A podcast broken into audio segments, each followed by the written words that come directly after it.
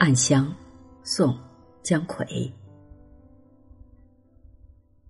辛亥至冬，余在雪一石虎。只霁月，受茧所惧，且争心声。作此两曲。石虎把玩不已，使公伎一袭之。因节皆晚，乃名之曰暗香疏影。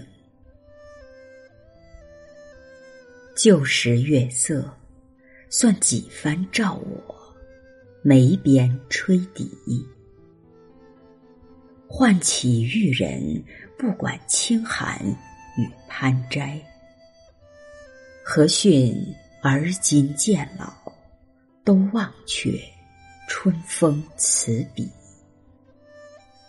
但怪得竹外疏花，香冷入瑶席。浆果正寂寂，叹寄与路遥，夜雪初积。翠尊意气，红萼无言，耿相忆。常记曾携手处，千树压西湖寒碧。又片片吹尽也。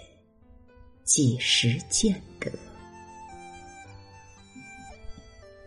何逊，南朝梁诗人，早年曾任南平王萧伟的记事，任扬州法曹时，谢舍有梅花。此以何逊自比，说自己逐渐的衰老，游赏的兴趣减退，对于一向所喜爱的梅花都忘掉为他歌咏了。寄与路遥，表示音讯隔绝。耿是耿然于心，不能忘怀。千树是写寒冬时千树红梅映在西湖碧水之中的美丽的景色。宋时杭州西湖上的孤山梅树成林，所以有千树之说。这首词的小序提解了创作这首词的背景。石湖是宋孝宗赐给范成大的一座宅子。在宅子之中有御书“石虎”两字，当时的宋孝宗已经决定对金委曲求全，主战派的范成大被皇帝疏远，孝宗赐范成大石虎，意思是要他寄情山水，莫问国事，而范成大呢也从此自号石虎居士。辛亥年的冬天，姜夔冒雪拜访了闲居在此的范成大，姜夔在石湖和范成大诗词唱和一月有余。创作下了不少新词，这是其中之一。词的上片直述月下之梅。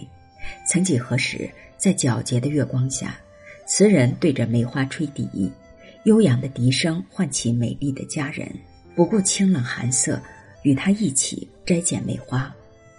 而今天却已像何逊一样老了。词人以何逊自比，因为这位南朝梁氏诗人是以爱梅而为世人所知。老去的何逊没有了赏梅的兴致，见到喜爱的梅花都不能为之歌咏，而词人也是如此。然而，不管词人和范成大是怎样的麻木，竹林之外稀疏的梅花却执意要把清香洒向他们的宴席之上，这是自然的规律。即使无心赏月，但梅不顾人，香不避人。词的下片以词人的思乡之情史。江南水乡是词人的故乡，上片中所回忆的旧时，应该就是过去在故乡发生的事。词人联想，此时的江南应该是寂静一片吧。他想摘梅一枝，寄托自己的思乡之情。然而路遥且夜雪初积，如此的风雪之夜，路途遥远，道路又被大雪所遮断。无奈之下，词人只好手捧翠绿玉杯。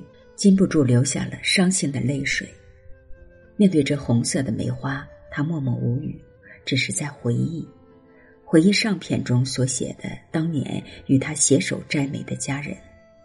在那回忆之中，在那江南水乡，在杭州西湖的孤山梅林，他们手牵着手，看遍千树红梅绽放，与之相应的是浩瀚西湖的寒波碧浪。或许。此时没有他们所游赏的梅花，已经被风吹得片片凋落。不知何年何月才能又见到那人那梅。这首词的词牌名是《暗香》，和另一首词《疏影》皆语出自北宋的诗人宁波的《山园小梅诗》。疏影横斜水清浅，暗香浮动月黄昏。这是中国文学史上非常著名的两首咏物词，曾被誉为姜夔词中具有代表性的作品。两首词呢，都是借物咏怀，抒发了词人对自己的身世飘零。和对河山西盛今衰的悲叹之情。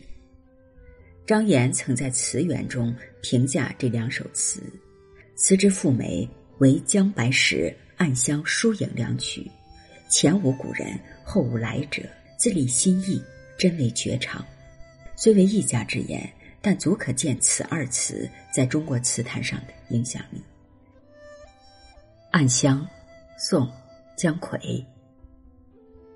旧时月色，算几番照我，眉边吹笛。唤起玉人，不管清寒与攀摘。何逊而今渐老，都忘却春风词笔。但怪得竹外疏花，香冷入瑶席。江果正寂寂，叹寄雨路遥，夜雪初积。翠尊意气，红萼无言，耿相忆。常记曾携手处，千树压西湖寒碧。又片片吹尽也。几时见？